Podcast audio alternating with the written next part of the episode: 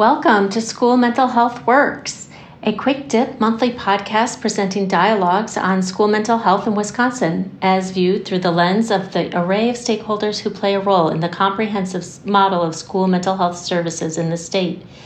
Our mission is to share the successes and challenges experienced by a range of partners in Wisconsin communities as they continue to collaborate and show that school mental health works. This series is a product of the Coalition of Expanding School Based Mental Health in Wisconsin, a statewide coalition with a mission to advance and support expanded, comprehensive, and integrated mental health services within the school setting through school, home, and community partnerships. Hello, my name is Amy Marsman, and I'm the research analyst with the Wisconsin Office of Children's Mental Health. The Office of Children's Mental Health is an independent state agency working to improve the mental health and well being of Wisconsin's children. Our office, which I'll refer to as OCMH for simplicity and ease, is small. We are a team of four people, so we rely on our partnerships and networks across the state to carry out our mission. This is how I met the wonderful Amy Diodario, who graciously agreed to join me today. Amy, welcome. Thank you, Amy. How fun to be with another Amy working in this space. Yes, it's so fun. I'm happy to be here with you today. Can you tell our listeners a bit about yourself and your work? Absolutely. So, I have been involved in screening for about 10 years now. I started by training primary care physicians in how to incorporate both developmental and mental health screening into their routine care. And then I made the transition to Samaritan's Wellness Screen just about six years ago. Um, uh, at that time, our program was ready to expand screening from youth self report to also a parent report model so that we could screen any student age kindergarten through 12th grade.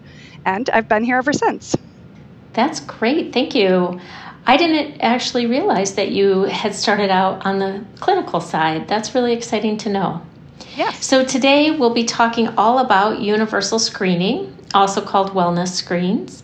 Um, we can't cover everything in this episode. This is just a quick dip after all, but I would like to highlight a few key points and best practices around mental health screening to kick things off. In the last year, the American Academy of Pediatrics, the U.S. Preventative Services Task Force, and the U.S. Surgeon General have all recommended annual mental health screening for kids. Screeners typically look for signs of anxiety, depression, self harm, and any suicidal thinking, but they also ask kids how they cope with stress and what support they have in their lives. Screening can be done in a doctor's office with a pediatrician or a primary care doctor, and it can also be done at school where kids spend the vast majority of their time. We met at the start of this school year when OCMH was just starting to learn about the breadth of mental health screening in schools across the state. Our office was on a listening tour last summer, and uh, we heard about the school based screening efforts in the Fox Valley that were being replicated in other school districts. Now, thinking back to September in, um, of 2022, we knew that kids would be going back to school fully in person this year, and that Wisconsin kids were in the midst of the same youth mental health crisis affecting others across the country. So, we were really interested in learning more about this aspect of school based mental health.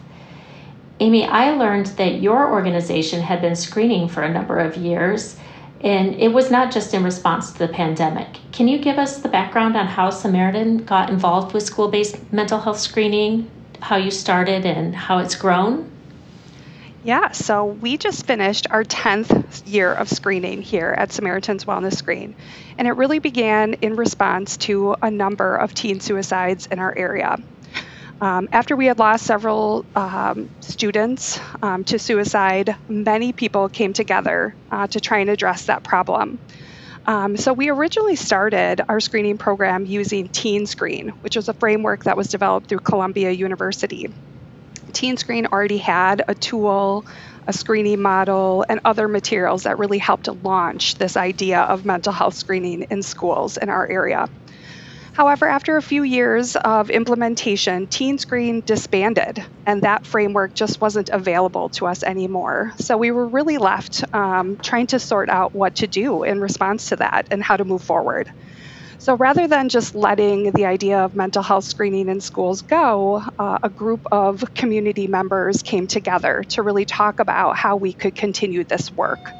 Um, so, together with some of our primary care physicians, um, school districts, academics, mental health professionals, um, they began to create what is now known as Wellness Screens. So um, we put together the tool that we now use, um, as well as our screening frameworks um, and other tools that we've used over the past 10 years. So, just to give you a little bit of context, when we began 10 years ago, we were in one school district and we served 23 students. Now, 10 years later, in 2022 2023, Wellness Screen has served nearly 8,000 students this year uh, in 14 different school districts. So, we certainly have grown a lot. That's incredible. Amy, what advice do you have for a school district that may not have that kind of community support quite yet? Um, how, how do you think they could begin with screening their students? Yeah, I think that's a great question.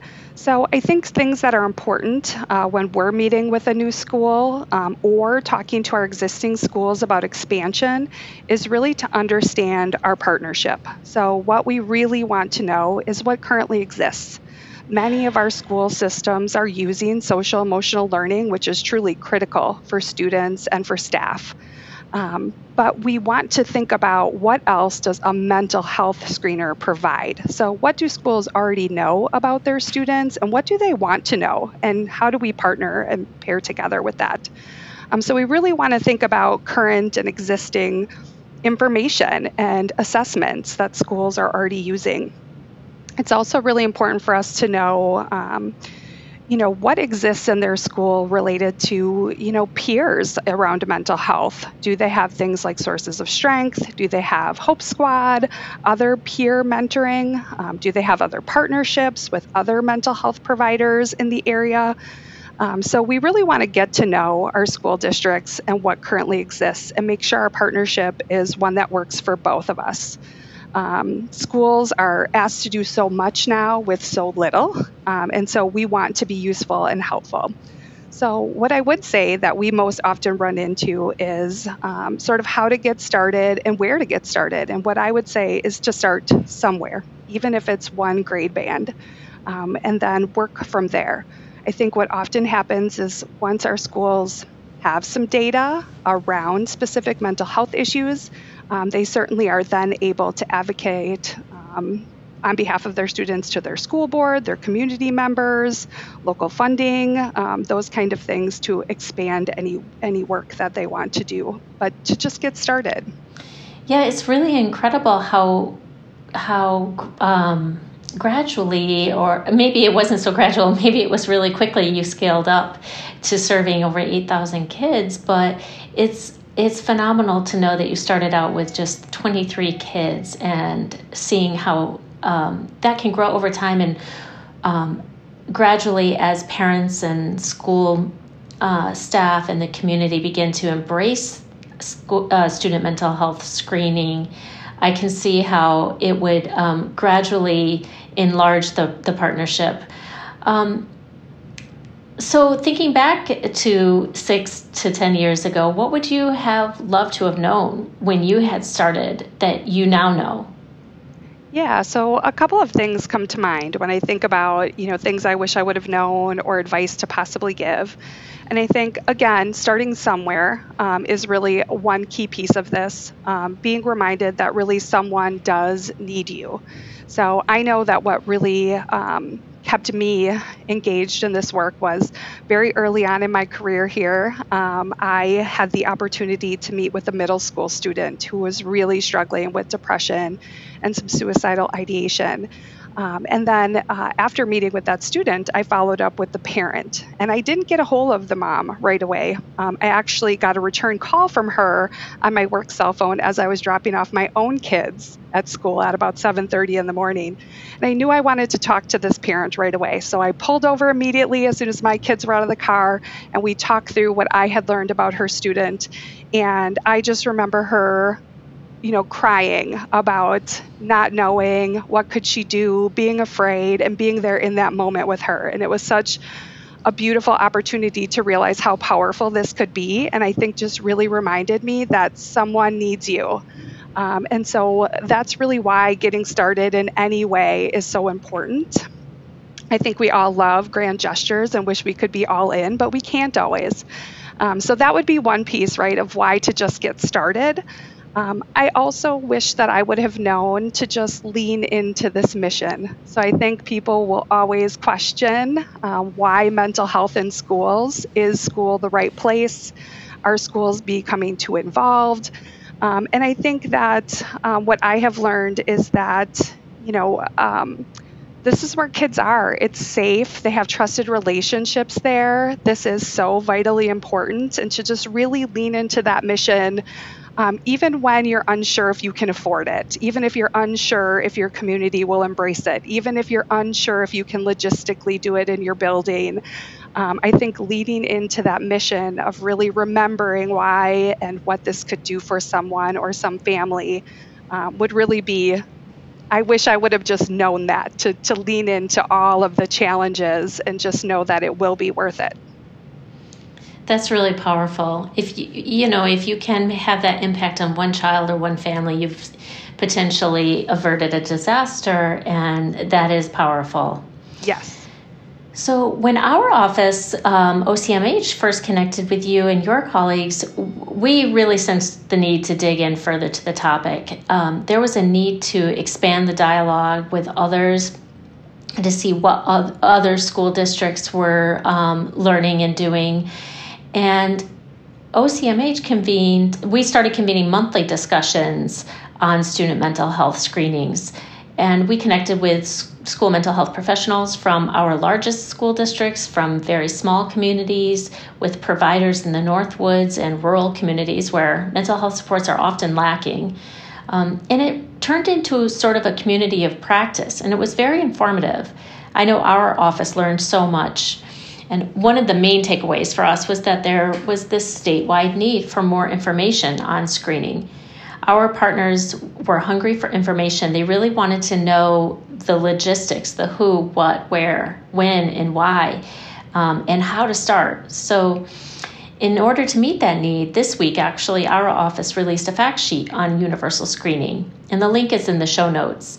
It's a brief document that covers the basics around screening. It's not every detail, but it includes what we've learned over the past school year from our discussions.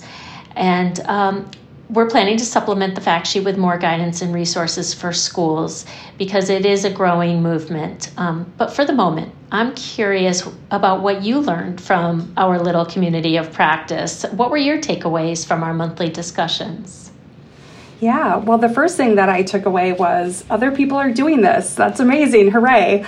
Um, sometimes this feels really lonely. Um, you know, school based mental health screening is relatively new and isn't widespread. And so, really being able to connect with others doing this good work was just so refreshing to talk to others in this work, trying to sort it out.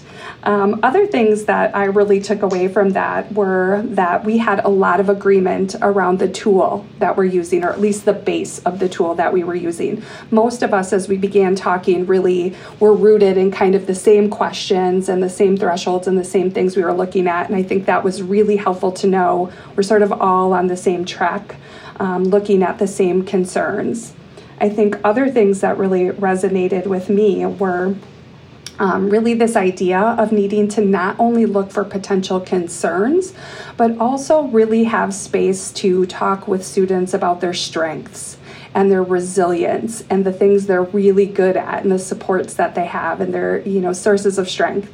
Um, so I really appreciated having that opportunity to come together with my colleagues across the state and make sure we were holding space around that. Um, and I think another thing that um, really resonated with me was that um, many of us are doing this in similar ways, although we each have some differences. And I think there is no wrong way. So, sort of going back to that, getting started, starting small, choosing something. I think the other thing that really um, you know was important for me was we do it our way here. And i feel really good about the work that we do and love to share our knowledge of what we've learned over the last 10 years. But there are a lot of people doing really good work in their own ways too with their questions and their models. Um, so I think there is right no wrong way to do this, and so that was really um, encouraging to to know that there's many ways out here to help support students and families in schools.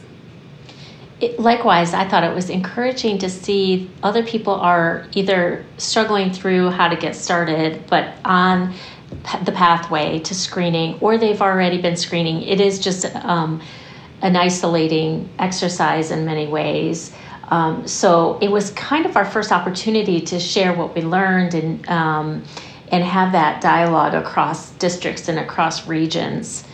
What I loved learning from our discussions is that the screening process itself can help build kids' coping skills.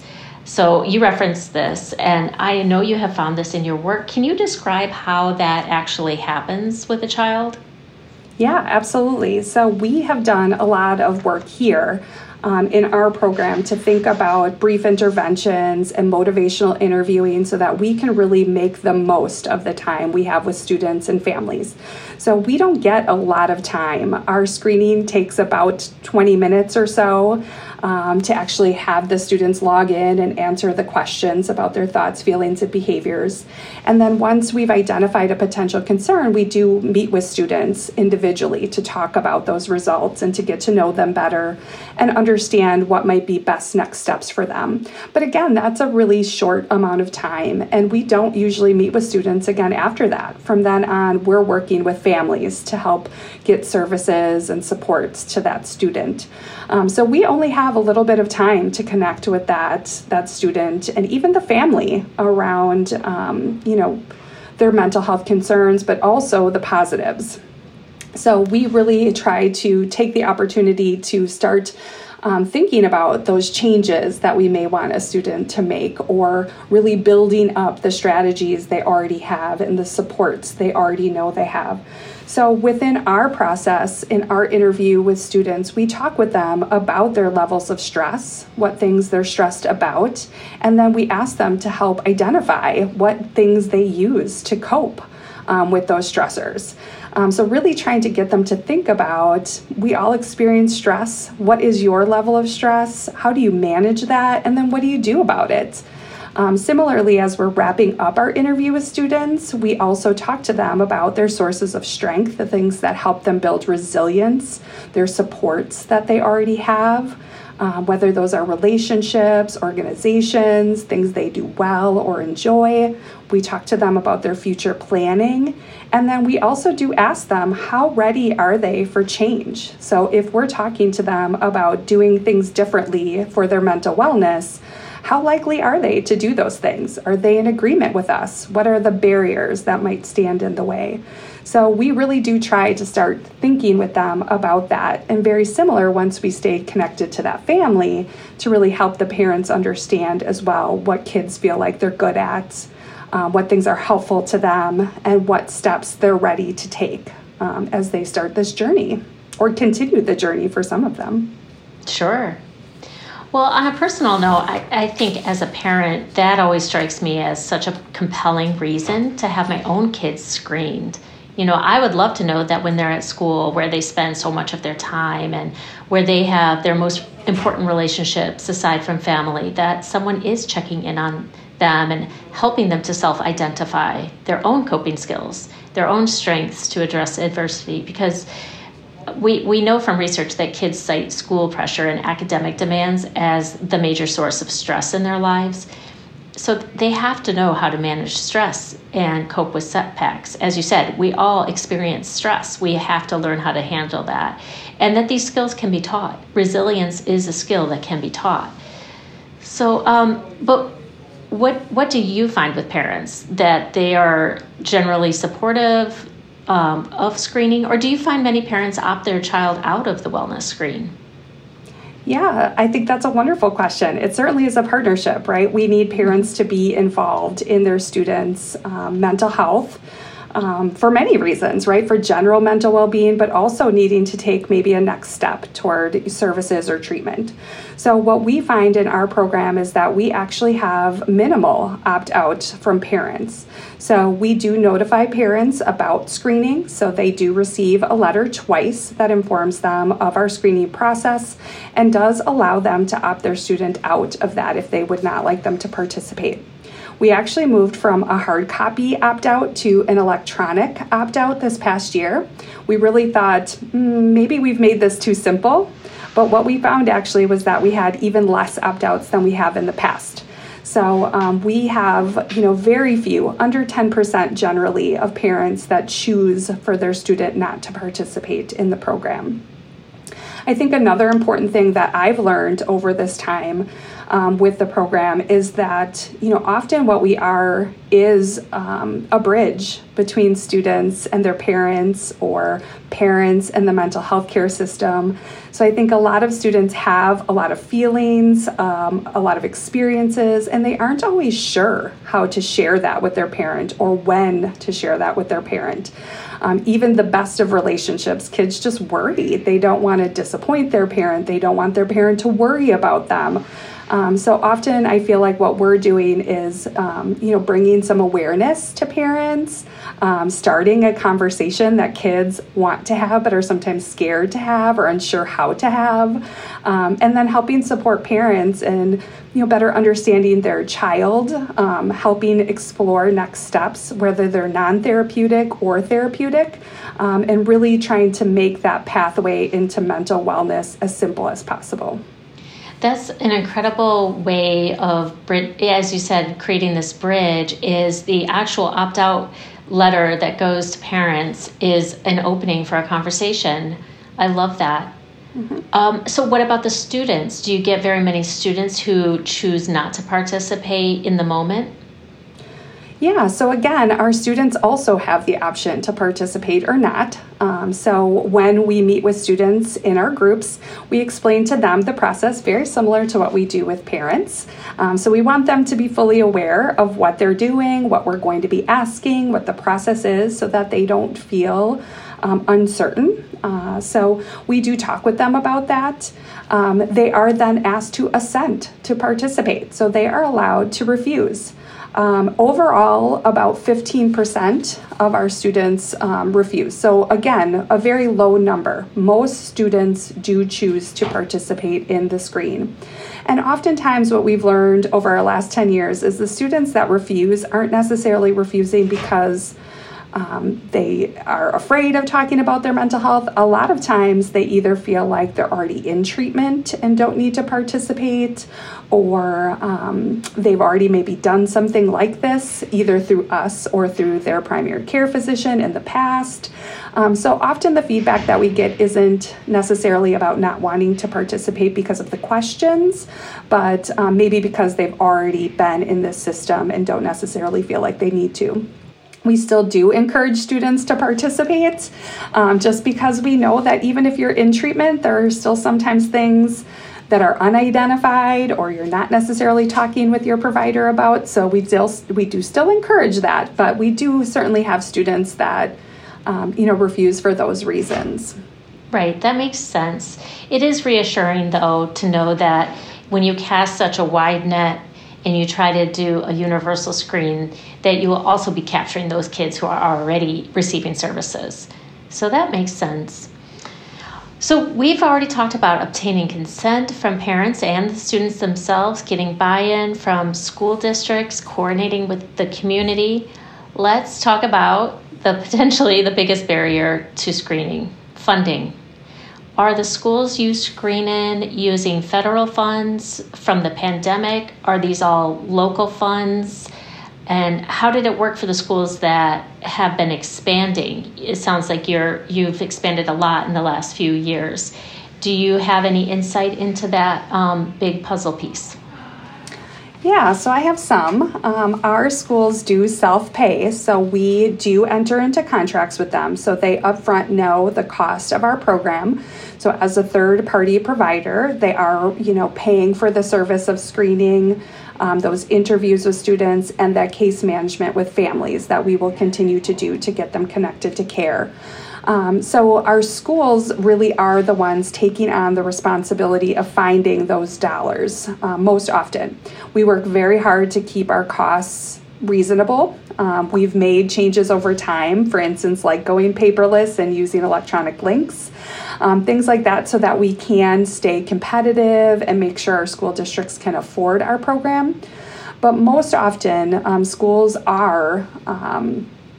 Right not wanting to take away from their budgets and are looking for grant dollars that are related to mental health um, so they are often looking for um, you know grants writing grants um, both to state and federal um, they also do often look at our community um, and our local um, donors for additional dollars. So some of our schools will look at, you know, our community foundation or, um, you know, other community supporters to do some of this work that are just willing to give those dollars to school districts. So they really are pounding the pavement most of the time to find those funds. Um, we always encourage our schools to be working together with their school board in order to put this in their budget and have sustainable dollars, but that is a big challenge. Most are really reliant on those grants, especially for expansion. I do think that the dollars that have been available or more readily available because of the pandemic and our new um, kind of understanding of uh, adolescent and childhood mental health and the importance of school and the kind of crossroads of the two have helped a lot of our districts um, add grade levels and expand or brought new schools to us. Um, but I think all along they've really been reliant on state, federal, and local funding. Yes, securing sustainable funding is is so hard these days but it is so critical to the success of any school-based program. Um, having stable source of funding is is a best practice, but also when you don't have a stable source of funding it just requires schools to apply for grants all the time. The pounding the pavement as you said it's a very time consuming process and it sets up a competitive dynamic between schools and districts. So which is not ideal when we're trying to implement something universally. So, having reliable sources of funding really equips schools to build and grow a quality process, and we hope we can get there. Well, we are short on time, so let me try to sum up. The purpose of screening we've talked about is to not only identify risk early before a child is in crisis, but also to highlight their strengths and skills, and that screeners are looking for wellness, not just signs of mental distress. That's why the process is often referred to as universal screening. We are trying to check in with all kids at least once a year, just like a vision or a hearing check or an annual sports physical. In this case, it's to keep their brains healthy. We learned that the mechanics of screening differ from one school to the next. Which grades are screened, the time of year, the actual screening tool used, they all vary. And screening in, in middle school and high school are very common, but some schools are working towards implementing wellness checks in all grades, K 12. And I know you've seen that in your work, Amy, the expansion to other grades. We know also that collaboration with the community and third party partners like, uh, like yourself are and with the school are absolutely essential to um, a, a, productive partnership. So, Amy, any parting words of wisdom or anything I left out that we should put on the record? No, I think you've done a wonderful job of summarizing and really bringing together folks from across the state around this important topic. I think, um, you know, what I would share is that screening is one piece of this puzzle. It really does help us to identify, and when we're able to identify early and often, we're able to get kids into services and supports that make the likelihood of um, you know success so much higher and we know that when we have mentally healthy kids they're able to do so much more they're they're able to attune to academics and build relationships with friends and family and participate in activities at their highest level so when we can um, really find these concerns and address these concerns early it just does set them up for such success so, certainly, as we already talked about, getting started, starting wherever you can with whomever you can, um, do know that somebody out there needs you to be asking these tough questions. Yes, and that we will be cheering them on. Amy, it's always wonderful to collaborate and talk with you. Thank you for joining me today. Thank you for having me. Until next time, keep working at school mental health because school mental health works. Looking forward to future episodes? Make sure to subscribe on the podcast platform of your choice and leave us a rating so that others invested in better mental health for Wisconsin students can find us. We welcome your questions. You can find resources and learn more by checking out today's show notes and by visiting the Coalition's website at schoolmentalhealthwisconsin.org. Until next time,